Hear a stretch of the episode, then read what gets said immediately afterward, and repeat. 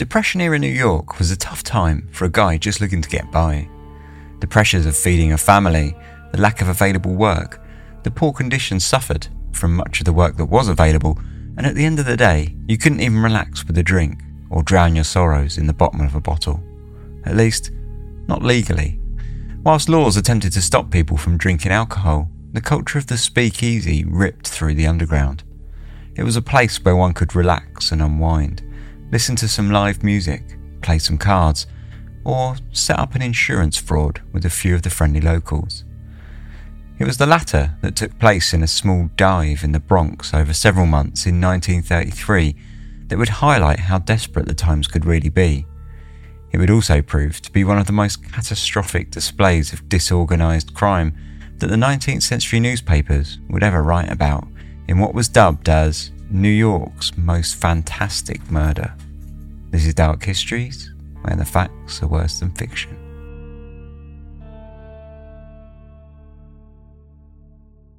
Hello and welcome to Dark Histories, Season 6, Episode 5. I hope you're all well. I'm Ben, as always.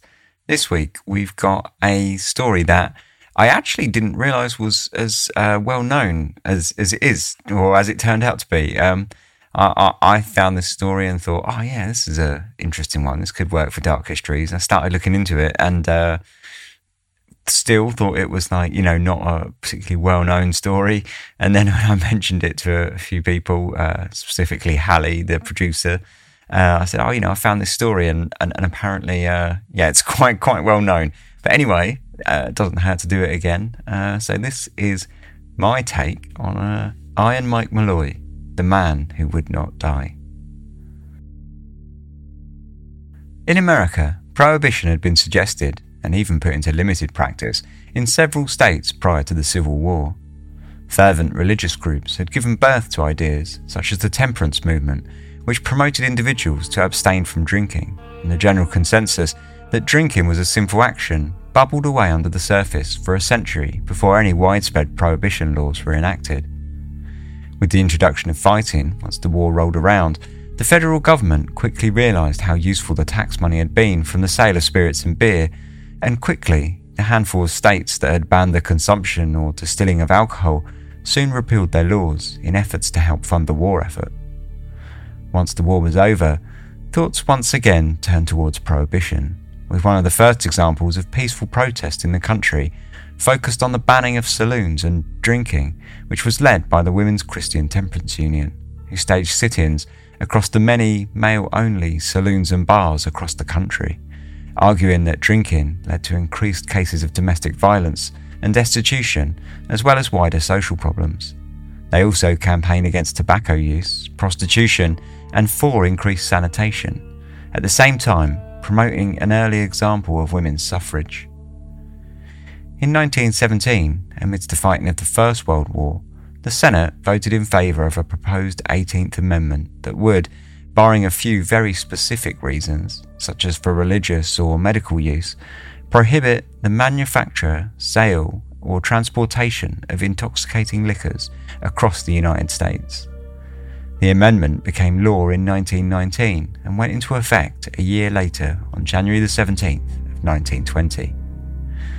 Anyone caught breaking the law could find themselves with fines of up to $1,000 and potentially months or even years locked up behind bars. Of course, with a solid year to prepare, it did not take long for an illegal industry to crop up. Since the Act did not technically prohibit the drinking of alcohol by law, there was very little risk for someone who just wanted to grab a drink now and then, or perhaps every morning. And with the demand so high, a supply is always quick to follow. Barrels of wine and spirits had been stockpiled by the wealthiest from before the enactment of the law. Sales of home stills rocketed, and of course, smuggling became a lucrative business. Doctors with shady leanings prescribed medicinal alcohol to those with the cash to pay, and others just forged prescriptions entirely, creating a subset of fighting amongst lobbyists. Despite the Medical Association pushing for a move away from the medicinal use of alcohol for several years, new alcohol based cures were being proclaimed weekly by the less scrupulous doctors, and the complete opposite, along with calls for tighter restrictions, being called for by the prohibitionists. The Act's widespread unpopularity was plain to see in any newspaper of the era, whose pages became filled with stories of corrupt officials, booze raids, bootleggers, and law defying saloons. On the flip side, stories of falling crime rates, the halving of Cincinnati's murder rate in the first year of Prohibition, cited as one example, pressed the public for the need of the continuance of the Act, despite the obvious dichotomy between the two narratives that people were, by and large, getting just as drunk as they always were. Far from drinking in the secret confines of their own homes, many drank in the newly emerging, utterly illegal gin joints that were springing up throughout urban centres across the country. Not an entirely new invention, illegal bars had been operating in the United States since the days of the blind tiger or blind pig.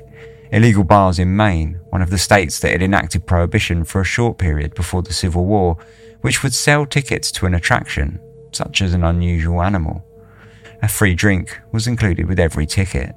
Thus, the laws were circumvented and everyone was happy.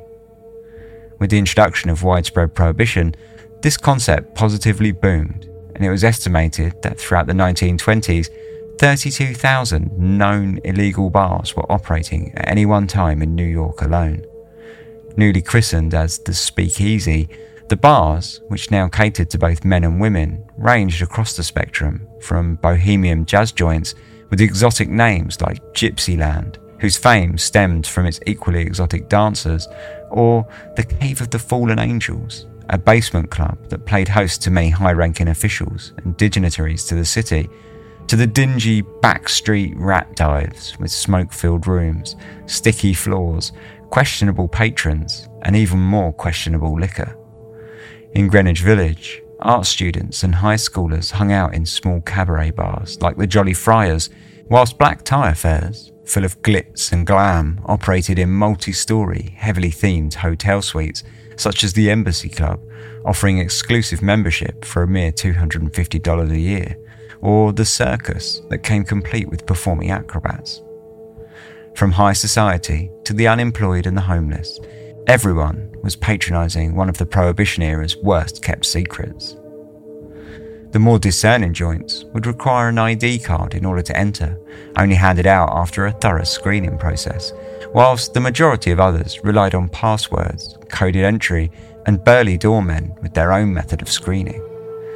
These methods, to stay on the down low, weren't always successful, and raids happened relatively frequently on those that weren't paying off corrupt officials or were drawing too much attention to themselves. The truth was, however, that in New York, the undeniable home of the speakeasy, there were over 6 million inhabitants, drinking in over 30,000 bars, policed by a fairly unmotivated force of only 200 officers who worked in the Prohibition Bureau. Whilst raids sent a strong public message and appeased the prohibitionists for a while, it was far more efficient for law enforcement to go after the source of the alcohol, focusing on the smugglers and the bootleggers rather than the bars and joints that often had their stocks stashed away in secret alcoves or hidden behind false walls anyway.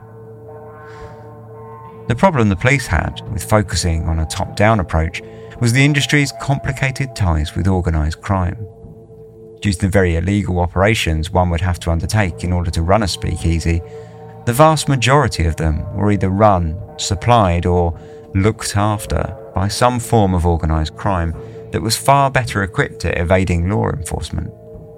If the prohibition law achieved anything, it propelled crooks and petty mobsters to the status of kingpins and millionaires. Of all the crooks, bootleggers, liquor lords, beer barons, and mobsters in New York, Three outlasted the rest Owen Madden, Dutch Schultz, and Waxy Gordon. Career petty criminals before they'd reached school leaving age, all three were born into the underclasses of the city and grew up on the streets. By the end of Prohibition, they'd amassed fortunes, taken control of vast swathes of gang territory, and placed themselves at the head of the city's criminal underworld. Owney Madden had turned to crime after seeing his mother robbed in the street and thought that it looked so easy, he'd have been a fool not to get into the rap himself. Things escalated fairly quickly, and by the age of 14, he'd beaten a shopkeeper to death with a metal bar, starting his criminal career as he meant to go on. By his death, he was known as Owney the killer and counted himself a millionaire. During Prohibition, he started off in bootlegging, stealing stashes of pre Prohibition era liquor, before he rose up to become the leader of a rum smuggling ring, owning and supplying speakeasies throughout the city, eventually becoming the owner of the Cotton Club, booking musicians like Louis Armstrong, Fats Waller, and Duke Ellington, as well as managing a brewery and a boxing promotion company. Arthur Fliegenheimer, aka Dutch Schultz, rose to prominence during Prohibition, brewing and selling illegal beer, running speakeasies, and a glamorous nightclub. A keen reader as a child, he would have done well in school if he hadn't dropped out. He hustled at pool and excelled as a petty thief before getting into liquor trafficking in the early 1920s. His smarts helped him to realise that many of the mobsters he was hanging around with were nothing more than grunts and chose instead to forge his own path, one that would be decidedly more businesslike. He formed a gang of beer barons, expanded quickly, and wound up extorting restaurant owners via his protection racket, as well as strong arming his way into the tightly locked down gambling industry. A peculiar character, he held little stock in dressing nice, quoted Shakespeare, and paid his library late fines. By the late 1920s, if you were buying alcohol for a speakeasy, there was every chance you'd have been supplied somewhere down the chain by Dutch. Waxy Gordon was born in New York to Polish Jewish immigrants and quickly slipped into crime, perfecting the art of the pickpocket. He jumped through the ranks of the teenage gangs until eventually being hired as a rum runner, smuggling alcohol into New York to supply the speakeasies. It was the start of a beautiful career in alcohol for Waxy, who, by the end of the Prohibition, was a millionaire, owning several breweries, distilleries, and speakeasies up and down the East Coast, whose bootlegging operations he more or less ran. Ostentatious to a T, he cruised through the streets of New York in a limousine and stayed in Manhattan penthouses, pulling the strings on much of the alcohol smuggling and distribution chains for the city. On a small, unassuming street just east of the Hudson River, sat a speakeasy that almost certainly lived at the far end of the glamour spectrum, firmly in rat dive territory. 3775 3rd Avenue was a single room that hosted nothing but a few small wooden tables and a makeshift counter stocked with whiskey. Its clientele ranged from the unemployed job seekers looking to pass another fruitless day looking for temporary work to the alcoholic homeless that staffed its bar. To call it shady would have been an insult to the underworld, and though it was certainly touched by the slick characters of New York's organised crime gangs, the men who ran the joint were anything but. Crime certainly coursed through the veins of the dimly lit smoke filled room, but it was anything but organised. Like many kids his age who grew up during the Great Depression, Tony Marino had had a pretty rough upbringing. His mother died when he was nine years old, which proved to be a harsh precursor to his teenage years that kicked off with a tumble down a set of stairs. The fall left him with a permanent scar on his temple and a head injury that he decided was surely the cause of all of his troubles, including his recent expulsion from school for fighting and ditching classes. With his extended family writing him off as a lost cause, he was fast to fall by the wayside. Having always had a penchant for petty crime, stealing and robbing came more or less second nature, and he began hanging out with prostitutes, which led to him contracting syphilis. He had tried and failed to kill himself twice, the first time by jumping from a fifth story window, and the second by hanging himself. And all of this was done before he had even turned 16. He stumbled through temporary employment, bouncing from menial job to unemployment and back again for several years until, like many of the New York criminal underclass of the age, the Prohibition came along and gave him a purpose in life. It was the lure of the speakeasy that hooked Marino, and by 1928 he had ventured into a partnership running a speak in Harlem and married his wife, Eleanor. The two had settled into a small place in the Bronx and had a baby. However, all was not domestic bliss. Pregnancy had revealed to Eleanor her husband's syphilitic issues after she had undergone a routine blood test, only to find that she had contracted the disease. In truth, things at home hadn't been great for the pair for a while. Marino had a habit of losing his temper. At one point, he flew into such a rage that he took an axe to the furniture, and he frequently threatened Eleanor and the baby with violence. By 1931, it had eventually grown to be too much for Eleanor, who demanded that he visit a doctor in order to treat his various venereal diseases, which she blamed for his instability. Despite his initial protests, he eventually conceded after Eleanor left and went to stay with their family, and an abscess formed on the lymph nodes of his groin. Marino booked an appointment with the Dr. Alphonse Civiello, who inspected him and recommended a stay in a sanatorium. The doctor felt Marino was peculiar in his actions and that his speech was more or less simple, like that of a child. Far from keen on the doctor's advice to commit himself to a sanatorium, he sacked off the medical visits and went back home to continue on as if nothing had happened. By now, Marino's first speakeasy had folded after his business partner, who was fronting all the money for the operation, had walked out on him, sending it quickly to its inevitable demise. Marino opened a second speak in the Bronx at 3775 3rd Avenue. Far from the glamour of a penthouse bar or the chic fashion of a Greenwich Village cafe cabaret, Marino's place was a single room, stuffed behind an empty shop front in a short row of single story shops. From the outside, it had all the welcoming appeal of a vacant, potentially derelict old store. The inside was not much better.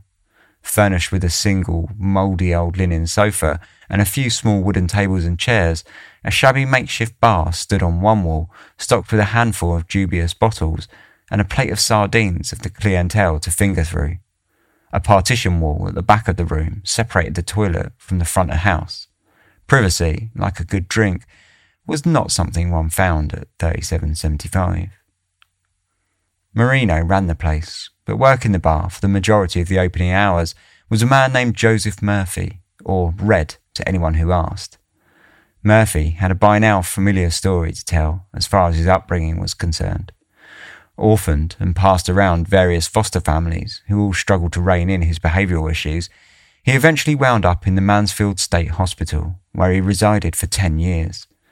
During his treatment at the hospital, it was discovered he had an IQ of 56 and fairly severe developmental problems. In 1929, aged 25, Murphy decided he'd had enough of life on the ward and ran away to New York, living on the streets and drinking himself to oblivion when funds would afford him the pleasure. It was through alcohol that he crossed paths with Marino, who employed him to work the bar at 3775 a job he took with relish, as he spent as much time pouring drinks for himself as he did for anyone else. Most nights, he'd drink himself blind at the bar and then crash out on the grotty sofa, only to wake the next morning to do it all over again. And this was more or less how life passed at 3775. An endless cycle of alcoholism set to a backdrop of gambling on cards, slashed through with the occasional story of petty crime from the regular clientele. A fateful evening in June of 1932, however, was about to change all of that, injecting the hushed tones of conspiracy to the usual proceedings. Marino was sat drinking with one of the regulars to 3775, Frank Pasqua. The owner of a funeral parlour and local undertaker, he had a better reputation and was a little better put together than many of the Speak's usual patrons. That evening, they were joined at the table by the local greengrocer, Daniel Kreisberg. Kreisberg was another anomaly. Aside from being a legitimate businessman, he also had a solid family life. And aside from the sins of the speakeasy, he was a pretty straight arrow. Slumped at the bar was one of 3775's most well seasoned features, an old Irishman named Michael Malloy. At one time, Michael Malloy had been a welcome customer at 3775. An Irish immigrant from County Donegal he had managed to reach the ripe age of 60 by fumbling through jobs, cleaning the filth from the gutters around New York slums. In 1932, he held down a position as a stationary fireman, shoveling coal into boilers, but that hadn't lasted as usual. At times, he had done the odd job at Pasquale's funeral business, working mainly for food, shelter, or a drink.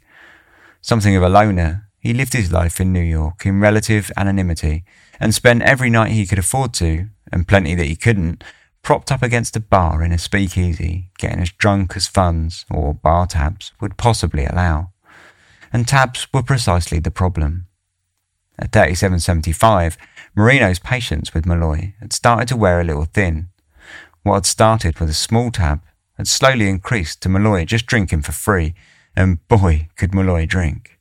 He was on good terms with Murphy. He was happy to supply the old drunk, and whilst it would have been appreciated by Malloy, it was only sinking him deeper into debt with Marino in the long run. That night in July, as they sat around the table, seeing Marino's look of despair staring over at Malloy drinking with Murphy, Pasquale suggested a fateful move. Why not get the old man insured? He was elderly after all, and clearly he didn't look after his health. As far as most could see, he looked one bad hangover away from a casket, and Pasquale should know he saw them come through his funeral home often enough. Marino knew what Pasquale was suggesting. Malloy, with no relatives or friends, was little more than a homeless nobody, a name on a page, so why not cash in on him when his time was up? At least it would take care of the bar tab. In any case, plying Malloy with drink would just be accelerating the inevitable. He nodded in agreement and took confidence from the fact that Pasquale knew how to deal with the insurance companies and take care of all the paperwork, having to liaise with them so much in his working life. Hell, Pasquale could even take care of the funeral, a nice little earner for him. The two men, speaking in low tones in their native Italian, agreed.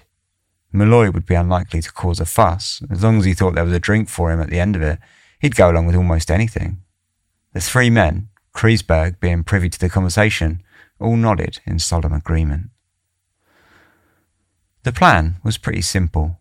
On the 29th of July, Marino suggested to Malloy, who was back drinking in 3775, that he should go get some life insurance. Malloy went along with the idea, just as hoped, and the two men popped over to see Pasquale, who was setting up a meeting with an insurance agent from the Prudential Life Insurance Company. It was all fairly straightforward. The men gave Malloy's date of birth as 1885, shaving off a cool 20 years from his real age, and told the insurance agent that he was employed by Pasquale at the funeral home. Pasquale wanted to take out life insurance as a safety net for himself. After all, if anything was to happen to his employee, who had no family and friends to pick up the bill, he feared it would fall to him to pay for the cost of a funeral, and as such, he named himself the beneficiary, paid the $8.08 premium, and everyone signed off on the application.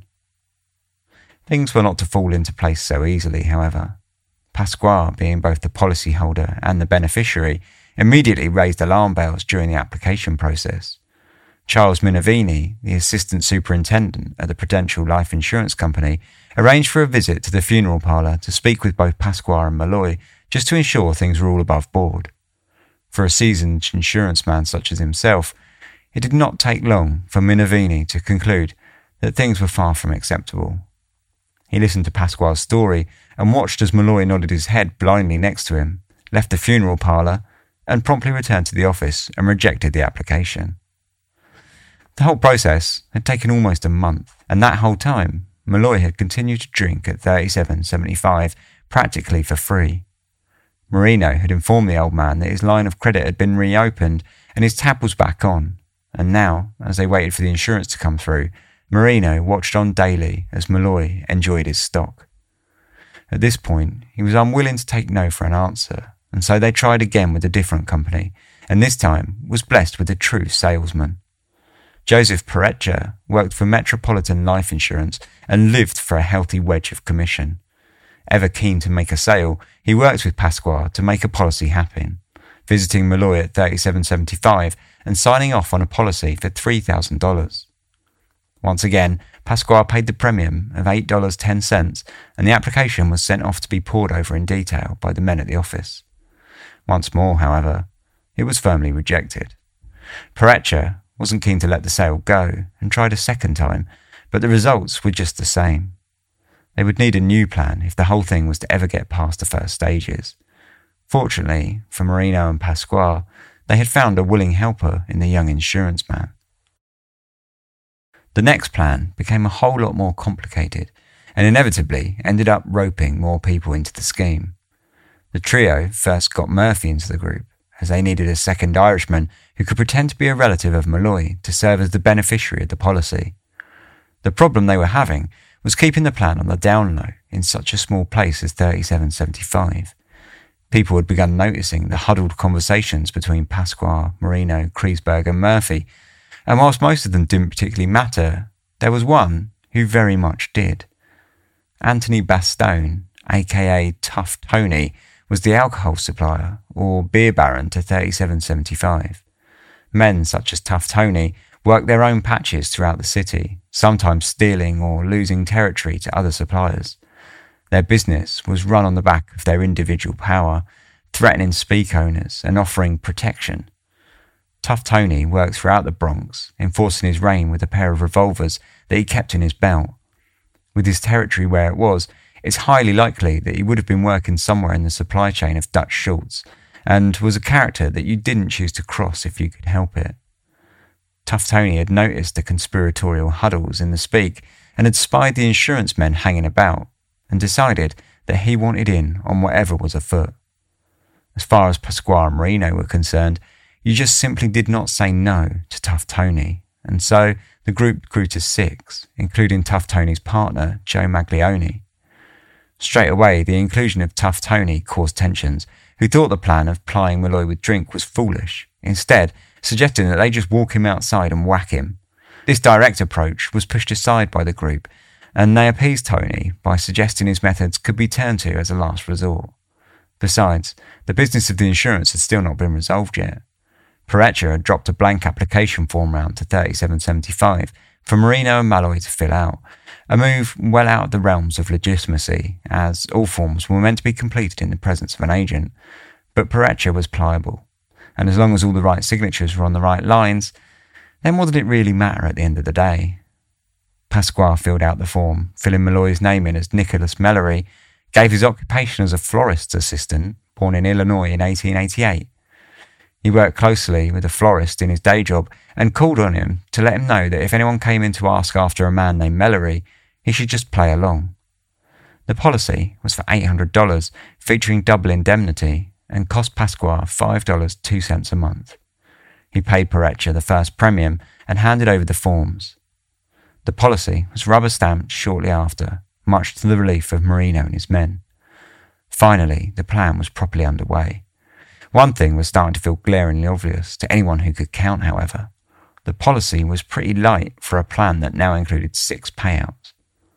In order to fix the mass, the group decided to take out more policies, and through Perecha were introduced to a new agent for the Prudential Life Insurance Company, who signed off on two further policies, set up the same way as the Metropolitan policy, except a few of the details were a little bit off. This time, Mellery had been born in 1892, and the signature was completely different. But at this point, who was counting the number of rules bent to get the policies through? Two further policies were taken out for $494 at 65 cents apiece, taking the total up to a cool $3,576 to be cashed in should Malloy meet his unfortunate end at the bottom of a bottle looking at the old man, leaning on the bar, drunk for free once again on his whiskey, Marino decided it was time for Malloy to pay his debts. In truth, this was not Marino's first insurance rodeo. Four months earlier, in the spring of 1932, Marino had started having a fairly open affair with one of the clients of 3775. Mabel Carlson was a hairdresser from Washington, D.C who had hailed from a decent family. At 27 years old, she was a good looking blonde with a firm education and intelligence far above most that hung out at Marino's. A year earlier, her mother had died and she had been living in the ruins of a failing marriage, prompting her to run away to New York. But things in the big city had not gone quite to plan, if there was ever such a thing in the first place. A fairly big drinker, she fell to the lure of the speakeasies in double quick time, working her way through tabs until she's wound up right there at the bottom, knocking on the bar at 37.75. Marino took pity on Mabel, or more likely, saw a desperate woman he could take advantage of and began taking her home, offering her a place to sleep for the night. This went down about as well as a sack of bricks with his wife, Eleanor, who eventually moved back to her family's home once more. The situation worked well for Marino for a while, but he was tired of her constant drinking. With the help of Pasquale, he convinced Mabel to take out life insurance policy for $2,000, placing himself as the beneficiary. Not long after, she had wound up dead in Marino's home. The cause of death had been bronchial pneumonia, and nothing suspicious about the death was noticed. For Marino's part, he told the police that she had been drinking heavily for weeks before her death, despite his appeals for her to stop and go to see a doctor. A week after her death, the insurance paid out to Marino. Mabel's death may not have seemed suspicious at the time, but it had been anything but natural. Mabel had been sick with pneumonia for almost a week prior to her death, and sensing a windfall, Marino had opted to help nature along. He plied her with whiskey until she had passed out, undressed her, wrapped her in the bed linen, and poured cold water all over her, placing her on the bed by the window, which he left wide open before stepping out for the night. Cruel in the extreme, it had paid Marino well for very little effort, but the money never seemed to be enough, and now, staring over at Malloy at the bar, he saw another easy target. It was time to give nature a helping hand once again. Almost five months later, with the insurance policies finally in place, the plan for Malloy was now a simple one.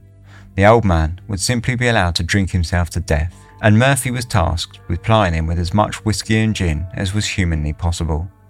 In order to appease Tough Tony, a backup plan had been floated, and Marino approached two bottom feeders, Edward Smith and John McNally, more commonly involved with robbery and larceny, taking them for a meeting at Pasquale's home, where they were offered $200 to run over Malloy.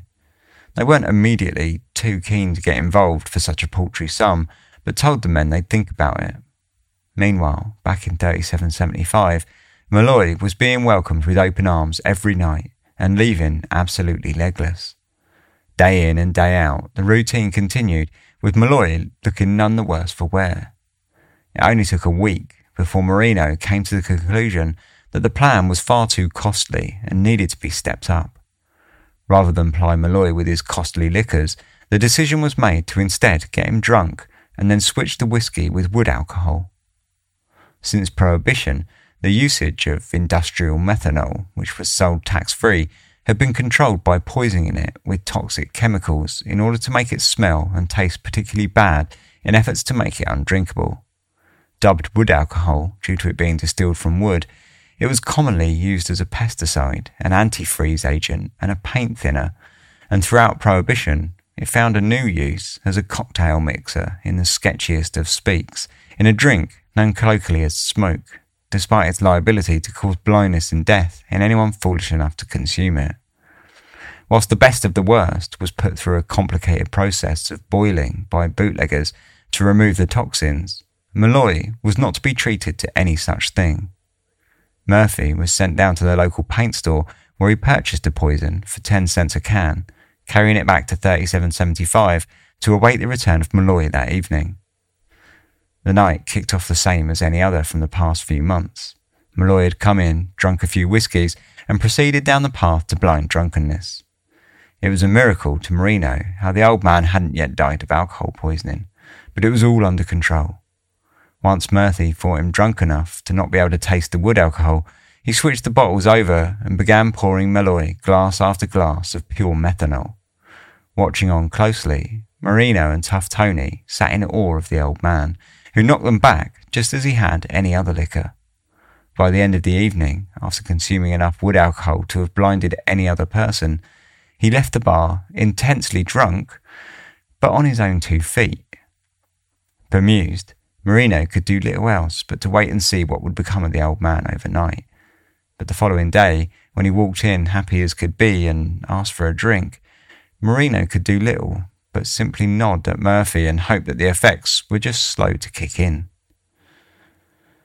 As the days turned to weeks and Malloy kept returning for his nightly dose of industrial poison, all hope had begun to fade for an easy cash grab. Malloy continued to return, day after day, knocking back glass after glass of wood alcohol until he wasn't even drinking whiskey at all anymore, and the whole bar stank of the fatally sweet chemicals. It was late December before Malloy eventually pushed things too far, slipping into unconsciousness as he drained another glass and slumped onto the floor of the speak. Cautiously, Marino checked his breathing, which was faint, and decided to leave him on the floor overnight. With any luck, He'd come in the next day, and Malloy would be dead. The following morning, however, Malloy awoke like any other, with a blinding headache and a severe case of rot gut. Stepping out, bleary eyed, into the New York street, he went about his day as usual and returned once more to 3775 that night to get back on the horse, much to the frustrated amazement of Marino.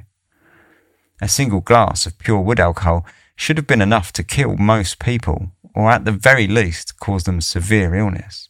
A second would have done the job for almost anyone. But here was Malloy chugging away glass after glass, and as far as anyone could see, he was having a great time doing it. Pasquale came up with the next plan. How about, he suggested, they poison the seafood at the end of the bar that Malloy was commonly found picking his way through after a few glasses of wood alcohol. A clutch of oysters was purchased and promptly placed in a bucket of wood alcohol and left to stew for several days. The hope was that the alcohol would pickle the rotten oysters in Malloy's stomach, delivering a payload of pain directly to his digestive system.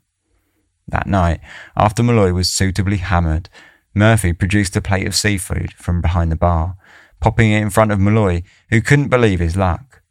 Wriggling his fingers, he tucked in, finishing the plate off in double time before ordering a drink to wash it all down. Murphy poured him a fresh glass of methanol and stepped back, waiting for the magic of the oysters to happen. The following day, when Malloy returned again and ordered another drink, it was clear that the old man had not been phased a jot by the cunning plan. If he had been ill at all, he showed no signs of it less than 24 hours later as he sat back at the bar, smashing a fresh glass back to get the night started.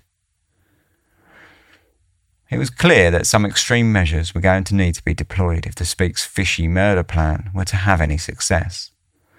Moving away from oysters, the group next considered the sardines that sat at the end of the bar night after night.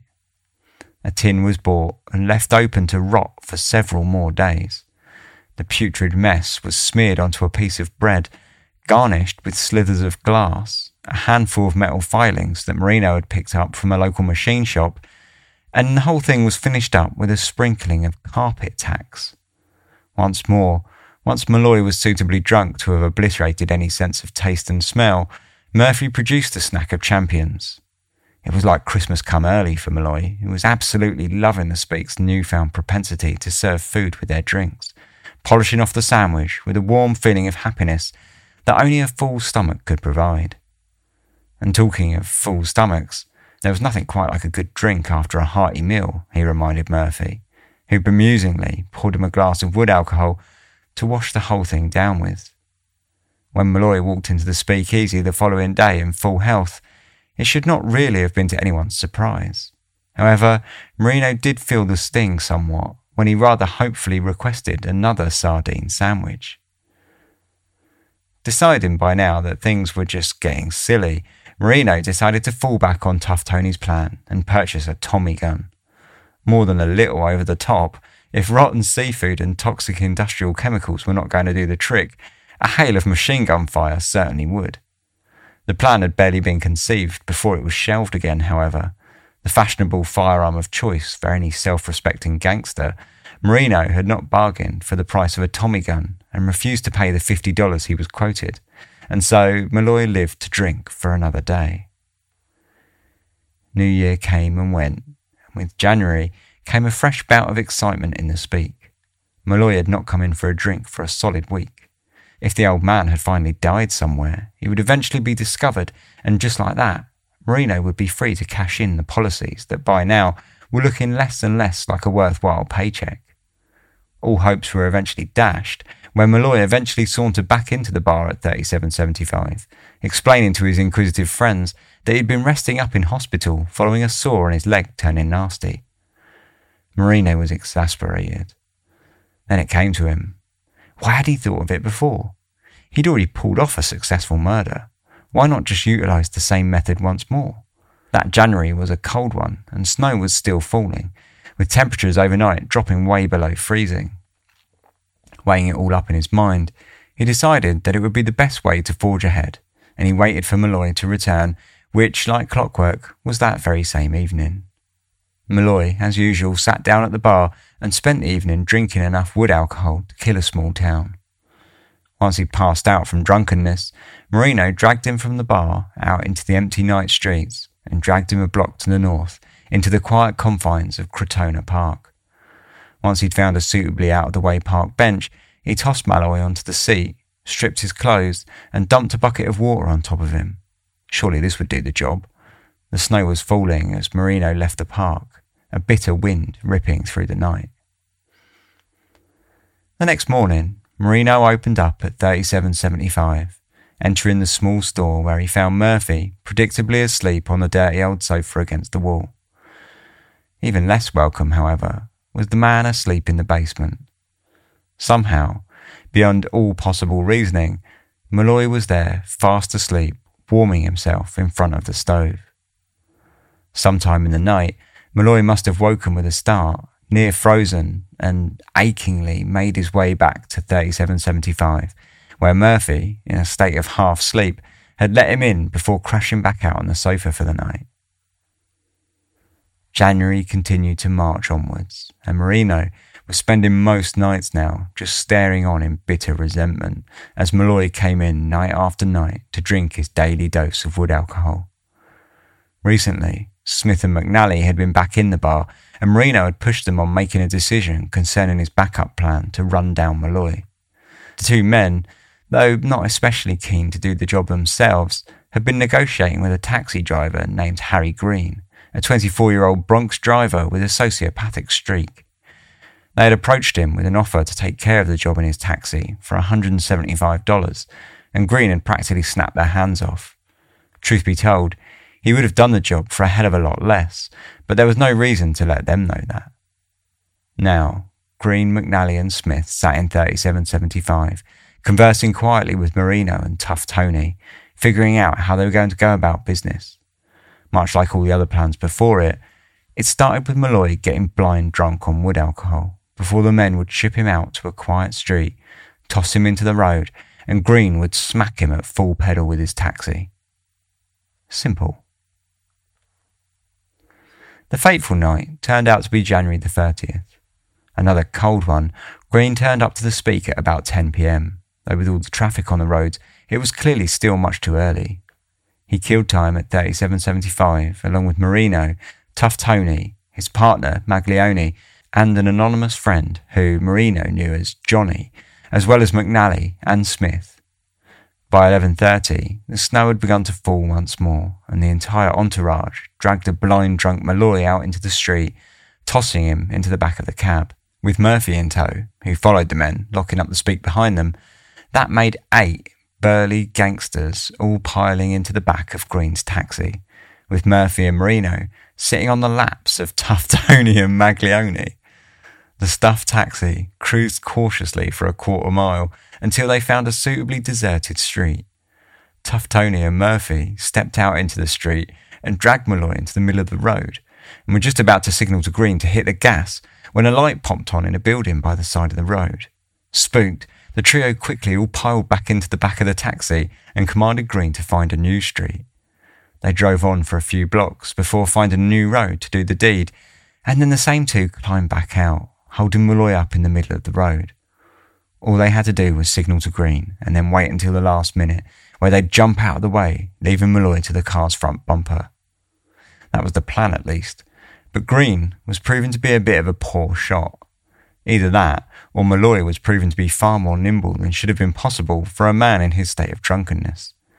Three times Green roared the car down the street towards the cluster of men, missing each time, before Murphy and Tough Tony opted instead to toss him directly under the wheels. Except Malloy was just not so easy to toss. Twice more the taxi flew down the street at full tilt, and twice more Malloy avoided dancing headlights. The sixth time, he was not so lucky, however. Colliding with Malloy at a full 50 miles an hour, his body was sent up and over the top of the car, landing in the gutter in a crumpled heap. The celebrations were prematurely halted, however, when a car sauntered down the road, stopping by the body. Panicked, Murphy and Tony jumped into Green's cab and the gang floored it back to 3775, where they unloaded and Green drove back to the taxi rank to clock in the car. The following few days were pretty tense at 3775. Marino and the gang were checking the newspapers for any reports of a hit and run, but nothing was turning up. Marino was half expecting Malloy to stroll back into the speak, right as rain, but nor did that happen either. They were trapped in a strange world of limbo, waiting for the news of a poor old Irishman hit by a passing car as he'd been walking home drunk. Days passed, however, and such a story was beginning to appear less and less likely. Finally, hoping to appease their concerns, Marino, Tough Tony, and Maglione drove out to the scene of the hit and run to see if they could spot the body for themselves. Perhaps Malloy had crawled up out of the gutter and collapsed somewhere off the side of the road, out of sight. But after searching all along the strip, they came up with nothing. There was no sign of Malloy at all. This presented a problem. With no body found, there would be no way to cash their insurance policies. The gang, who had grown to hate the sight of Malloy over the previous months, now needed to find him more than ever. Or did they? Perhaps, they began to scheme, they could just go out and kill another person instead. They could pocket an ID card into the man before they did the deed, and nobody really be any the wiser. It wasn't like Malloy had any family or friends to scupper the identification. And so the whole crew found themselves the following night scouring the speakeasies of Harlem looking for a body double. Unbeknownst to them, Malloy was tucked up warm and safe in a nearby hospital, getting treatment for his fairly painful injuries. An anonymous call had been placed to the police, presumably from the driver of the car that had scared off the gang, alerting Officer Herman Lamp to Malloy's roadside condition. Officer Lamp had discovered Malloy and called the emergency services in time to see him carted off to Fordham Hospital in a pretty poor state.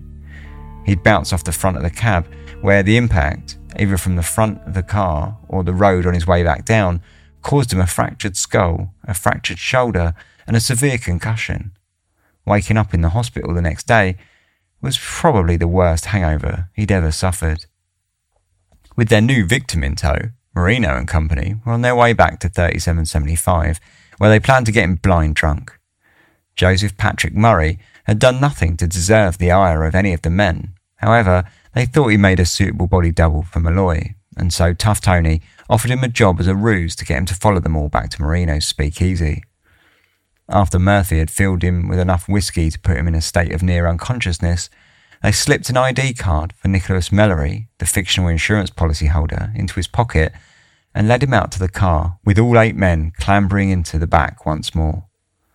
The roads were proving to be too busy again, which stalled the operation just long enough for McNally to decide that he'd had enough of the whole affair. He fell out of the car into the road, brushing off the threats from Tough Tony that if he told a soul about what they had been up to, he would regret it. The rest of the men carried out the same plan as they had a few nights prior with Malloy, tossing Murray into the road and launching him in front of the car as it drove close by. Murray proved to be much less of an acrobat than Malloy, who went straight under, bouncing off to the side of the road. Murphy and Tony jumped back into the cab, and the crew drove back to 3775 with an air of triumph. Shortly after they'd sped off from the scene, Valen Jenkins, a night shift worker at Mott Haven Feed Company, had stepped out into the street to check on Murray. He'd been doing his paperwork in the office, where, horrified, he had witnessed the whole hit and run palaver. He'd managed to take down the license plate of Green's taxi and called an ambulance, as well as hailing down beat officer John Mortensen. Murray was carted off to Lincoln Hospital, where he was registered as Nicholas Mellory. Another night passed of limbo for Marino. Green had dropped by 3775 to deliver the bad news that he'd spent the night getting grilled at the police station. When he had dropped the cab back to the taxi rank, a note had been left for him requesting he stop by, and fearing the worst, he did as he was told, managing to scrape through a round of questioning concerning his cab being reported in a hit and run incident. Marino took stock of the situation. So far, they'd bumped off two men with the hit and run plan, but had no bodies to prove it, and now the police were interested. Worse, they'd advanced very few paces, with the policies still not worth the paper they were written on. Not until Nicholas Mellory's body turned up in the news, at least. The problem was, neither Nicholas Mellory was actually dead, and no stories would be forthcoming. By this point, Marino's nerves were just about spent, and so he, Tony, and Pasqua came up with their plan of plans. They would rent a room somewhere nearby using Tony's counterfeit bills, lure a third victim to the speakeasy, get them drunk, and take them to the room, gassing them there and then. They would be sure this time that the body would be found. Pasquale got in touch with a doctor he knew through work, Frank Manzella, and offered him $150 to examine the body and write up a death certificate, ensuring they could claim double indemnity. It meant involving yet another person in their plan, but at least they would get the job done right. Marino sent Murphy out to look for a room with a suitable gas pipe and sat back and waited.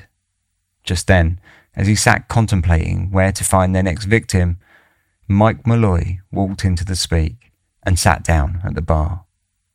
After five days in hospital, drying out, he could really do with a drink.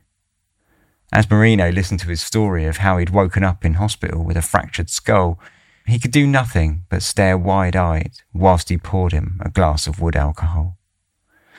Until now, one can be forgiven for thinking that Malloy was cruising through this chaos, completely unaware of the attempts on his life. Each morning was just a worse hangover than the last. However, even when Malloy was eventually warned about the situation by Murphy shortly after his return to the Speak from his stay in the hospital, he only shrugged it off, telling Murphy that anyone with plans on his life would suffer it themselves. He either didn't take the warning seriously or didn't think Marino and his men were capable, because either way, he kept on returning to 3775 throughout February, knocking back glass after glass, bottle after bottle of neat wood alcohol. It was the night of the 22nd of February when Tough Tony decided that it was time for him to take control of the situation. The night at the Speak had been a quiet one, and Malloy, as usual, had spent the evening propped up against the bar, as usual. Standing up from his table, Tony approached Malloy and threw down the gauntlet, challenging the old man to a drinking contest. One might have had second thoughts, challenging a man to a drinking contest who had spent the previous three months drinking copious amounts of neat methanol. But Tony fancied himself a winner. Instructing Murphy to fill his glass with whiskey and Malloy's with wood alcohol, the pair spent the following 20 minutes knocking back drink after drink. Murphy estimated that in that short time, Malloy had drunk about two quarts of raw wood alcohol before he had succumbed to its effects, passing out on the floor of the bar. Marino told Murphy to take Kreisberg and dragged Malloy up the street to the room that they had rented the day before. It was 9:30 p.m. when they arrived, knocking on the door to the building. And when the landlady answered the door, she was not expecting her new tenant to be a drunken old Irishman foaming at the mouth. Murphy explained that Malloy was his brother and that he was feeling a touch unwell. He was going to let him sleep over for the night and hopefully he would be feeling better in the morning. Stepping aside to let the men in, she frowned as they dragged Malloy up the stairs, his feet banging off each step. Once they were inside the room, Murphy opened a bottle of wood alcohol, placing it on the bedside cabinet, in the eventuality that Malloy would come around. At least he'd have something to drink to put him back to sleep. After they had returned to 3775, Tough Tony produced a piece of rubber hose and presented it to the men, telling them what they were to do. It was to be the final end of Michael Malloy. After months of drinking pure poison and evading several shambolic attempts on his life, Kreisberg and Murphy slipped back into the rented room to find him still asleep on the bed, though he had apparently tucked into the wood alcohol that they'd left on the side whilst they had been gone.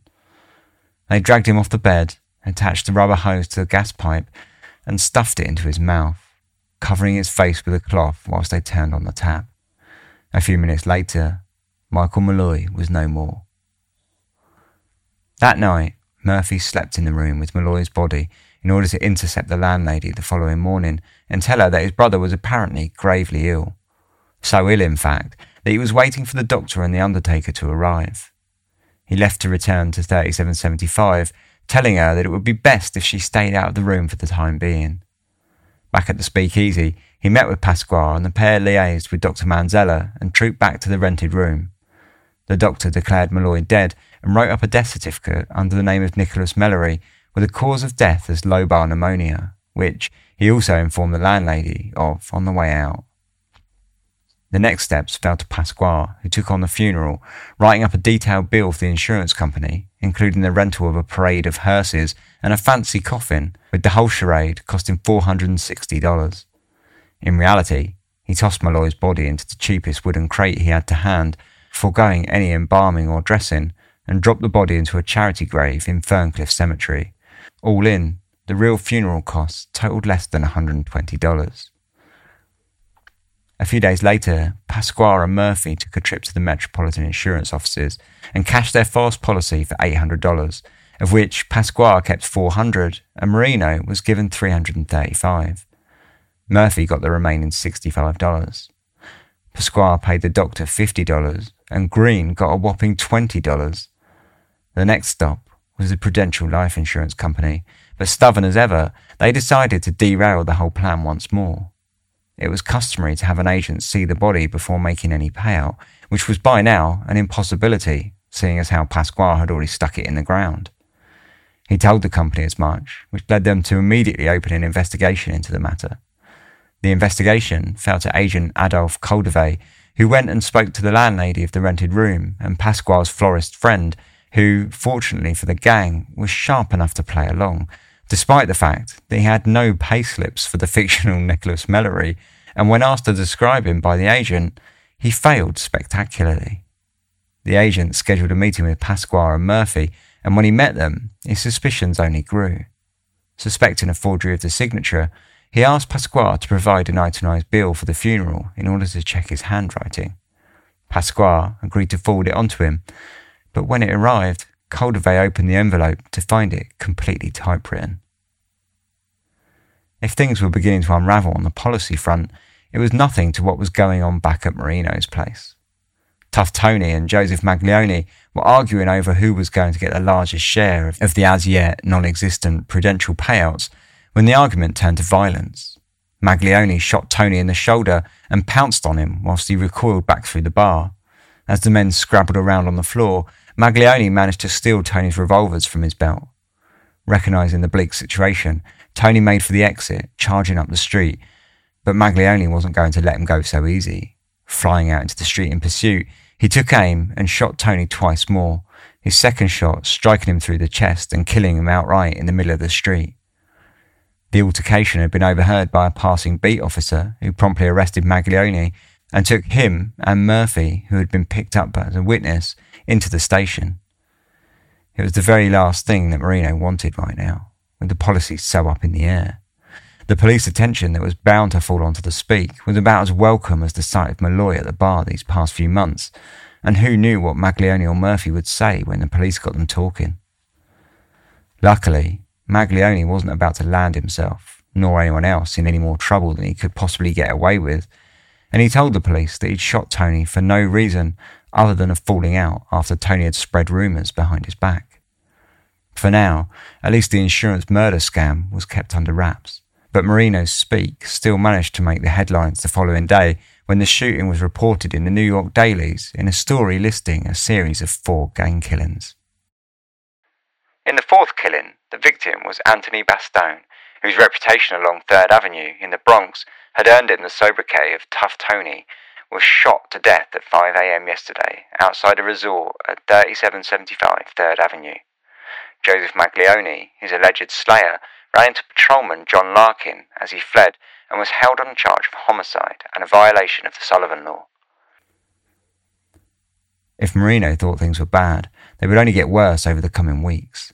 In April, McNally was arrested for, for carrying a concealed firearm and then Kreisberg found himself in a jail cell after he was arrested for acting as a lookout for Marino's cousin, Marie Baker, who was operating a robbery scheme that had seen her dubbed the Pants Bandit and the Two Gun Girl.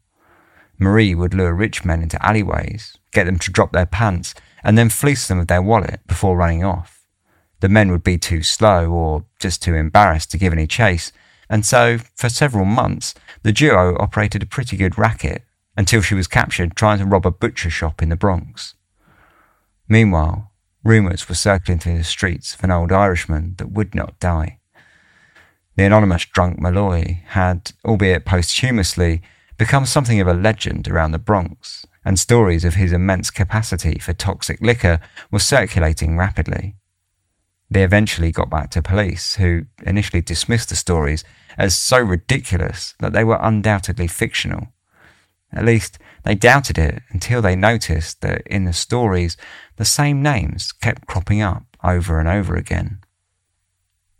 For Marino, it all happened in a flash. Malloy's body was ordered to be exhumed, and due to Pasquale's laziness with the burial, choosing to only bill him for embalming rather than actually doing it, the body was able to be examined and a proper autopsy was carried out, where evidence of the gassing came to light, after the blood test showed signs of carbon monoxide poisoning. John McNally, who had been staring down a lengthy sentence for his charge of carrying a concealed weapon, ID'd the body as Michael Malloy and told the police of how he had been offered $200 to kill him just a few months earlier. In order to get out of his current predicament with the police, he went on to unravel the entire scheme to the police, whose own investigations were now confirmed. They picked up Marino and Pasquale, and whilst the pair had both already come up with their own stories that went a long way to remove them of any guilt, it was eventually futile, given the fact that everyone else in the story had folded instantly. Five indicted as murderers in insurance ring probe. Evidence that the lethal tentacles of a murder trust may have been extended toward a dozen unsuspecting victims poured into a Bronx District Attorney's office yesterday as five alleged members of the insurance ring were indicted on charges of first degree murder. The indictment concerned only the death of Michael Malloy, 40, an unemployed stationary engineer.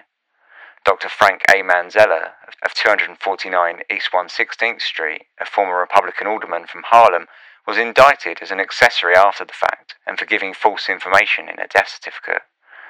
The five indicted for murder were Anthony Marino, 27, of 1818 Pilgrim Avenue, proprietor of a speakeasy in which the gang made its headquarters, Frank Pasquale, 24, of 1910 Hobart Avenue in the Bronx, an undertaker with an establishment of 105 East 117th Street.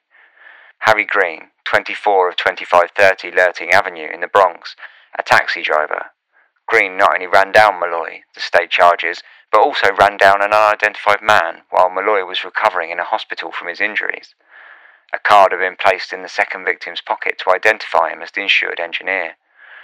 Daniel Kreisberg, 29, of 653 Caldwell Avenue, Bronx, who, according to the district attorney, dragged Malloy from a bed in the furnished room, placed a gas tube in his mouth, wrapped a towel around his head, and turned on the gas.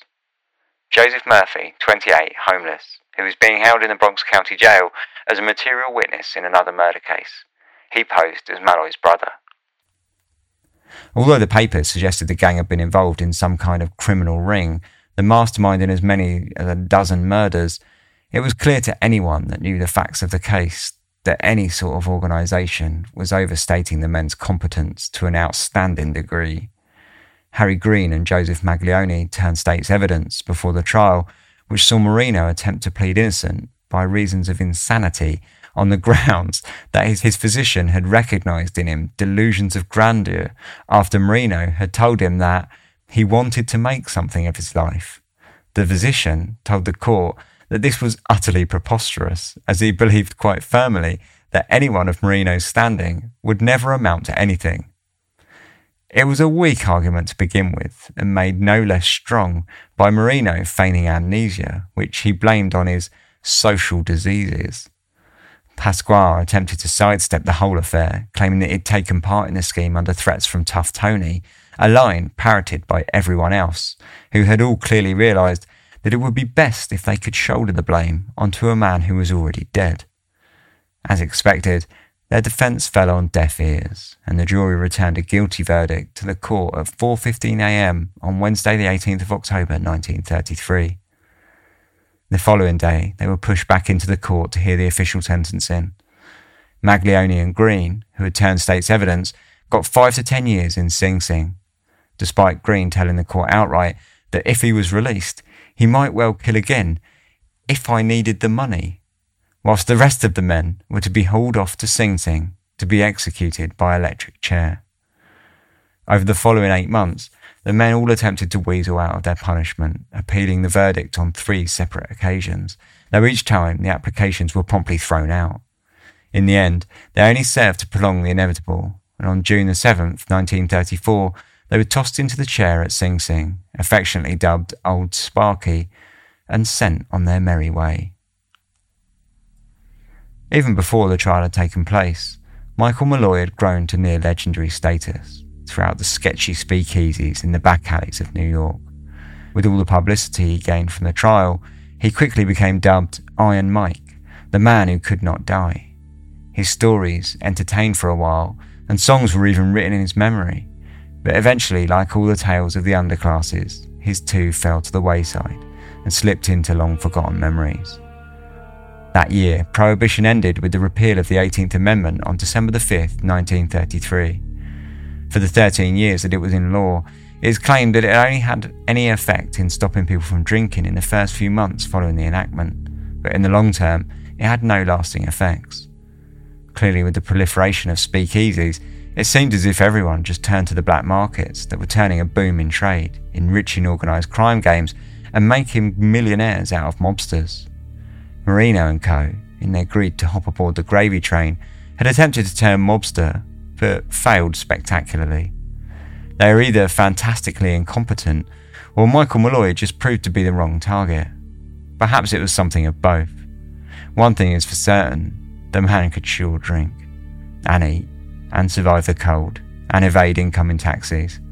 If only he had managed to survive the gas.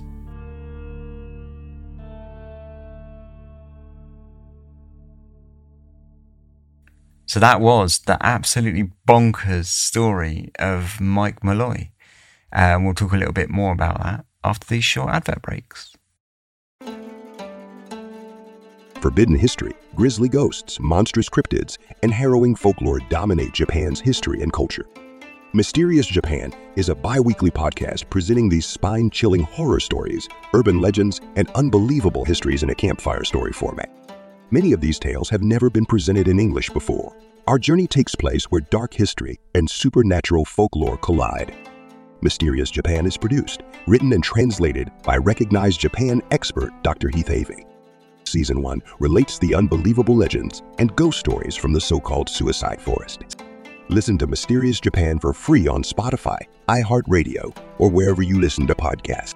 Learn more at our website at themysteriousjapan.com and be transported by unbelievable stories where the lines between reality and folklore become blurred in the shadowlands of Japan. Once again, that's themysteriousjapan.com. Welcome back. So, thanks very much for listening. Yeah, that was a, a pretty crazy story, um, but it was a really interesting one to research for me because it was a period of American history that, and a sort of um, aspect of American culture, I guess, or cultural and history that I, I hadn't really kind of um, investigated or known too much about outside of, to be honest, you know, things like the Untouchables film and, and you know, probably Roger Rabbit. so, um, yeah, you know, to actually sort of, um, in, sort of read a lot more into it for this, um, episode was really, really enjoyable for me. Um, pretty crazy time. I thought it was pretty crazy how obviously flawed prohibition was right from the outset. Um, you know, like like it, it, was just set up to make criminals rich. It seemed. But but you know that, that that was just my take on it. It just seemed really naive, and to let it run for 13 years, I just was quite surprising to me. You know, I, I was quite shocked. But um, but anyway, that's not really the focus on this. It's more about Mike Malloy, who was insanely just Iron Man stomach or what. Like, you can only imagine how awful he woke up every morning, like how awful he felt when he woke up every morning after that. But um, yeah, really interesting story. Uh, there's not a lot to say about it other than if you want to see read more about it, there's a really good book. In fact, one of the only books, um, which is is a good book. Um, it, it's it's definitely a quite short book and, and quite a quick, easy read. Um, but anyway, it's called On the House: The Bizarre Killing of Mike Malloy, um, by Simon Read, um, and that's pretty much, as far as I could see, like the only kind of book on the case. Like I say, it's quite a quick read. It's not like academic in any way. It's it's a, quite a fun sort of page turnery sort of read. So I'd recommend grabbing hold of that if you want to read sort of about the story and get like all the gory details. But otherwise, to be honest, a, a, lot of what can be gleaned from this story is can be found just just straight out the newspapers because it was reported on quite heavily. So um, yeah, I mean, I, I would honestly recommend just if you've got access to the arch- like newspaper archives, just digging through them for the story. Um, but yeah, if you do want it all in one place, to say like aside from this episode that I've just done, uh, yeah, if you want to kind of get into the, the very gory details, you know, all, all the tiny little kind of minutiae of the story, yeah, the bizarre killing of Michael Malloy by Simon Read is, is, is worth a go. But other than that, yeah, I mean, I, all of the the stuff that I read for this episode is in the um, show notes anyway. But um, yeah, uh, a lot of kind of uh, prohibition era history books are, are, are around, obviously, because it's quite a, um, I, I, guess it's quite a, an, an, easy sell um, for a history author. And it's a fascinating time and an important time, I guess, with all the kind of um, organized crime. But yeah, I mean, i have never been one to really be interested in organized crime and that, but um, I did find it really interesting um, to, to, read about. There, there was one um, bootleggers and beer barons of the Prohibition era by Anne Funderburg. Uh, that that was an interesting book to read about um, about the organised crime and that. So yeah, other than that, um, I think that's probably about it. There's not really a lot to say about this episode, other than you know, like obviously, it's just a shame that he died at the end, right? Because everyone's kind of rooting for him. He's this kind of the the ultimate underdog, um, and he and he seemed to do so well for it. Um, I think that the the part where they all piled into the taxi is just unbelievable, and it, it makes you wonder why there's not a film about this yet because just that that one scene there could just be absolute hilarity. It would be brilliant, wouldn't it? As a, I imagine it sort of as a dark comedy, sort of resembling something like the um, Burke and Hare uh, comedy um, that Simon Pegg was in.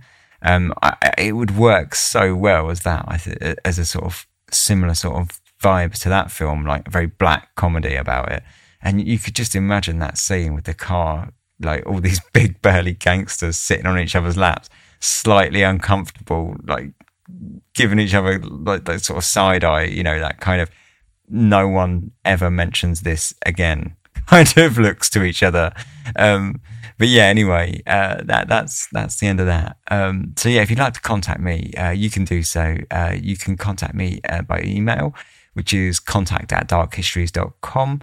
Um, all of the links to the ways you can get in touch with me via social media and all the rest are in the show notes, uh, as well as at darkhistories.com, which is the main website. And there you can find um, how to get onto the Discord with like an invitation on there, um, as well as all of the social media links um, and all the ways that you can, yeah, say contact me or um, get in touch or support if you would like to. Um, and there's loads of different ways that you can support.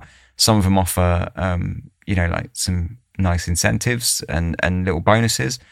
Uh, well, with quite a few sort of old uh, kind of bonus episodes and videos and things that are that are on the Patreon, um, and others that are just you know sort of uh, uh, just simple, cheap ways that you can support if you'd like to, um, including uh, you know just uh, sharing the show with your friends and and dropping reviews and things like that, which all goes along to support the show. So yeah, uh, if you'd like to do any of that stuff, darkhistories.com is is your place to be. Otherwise, uh, thanks very much for listening. I'll be back uh, soon for the next episode. Until then, I hope you stay well. I'll see you really soon. Cheers. Sleep tight.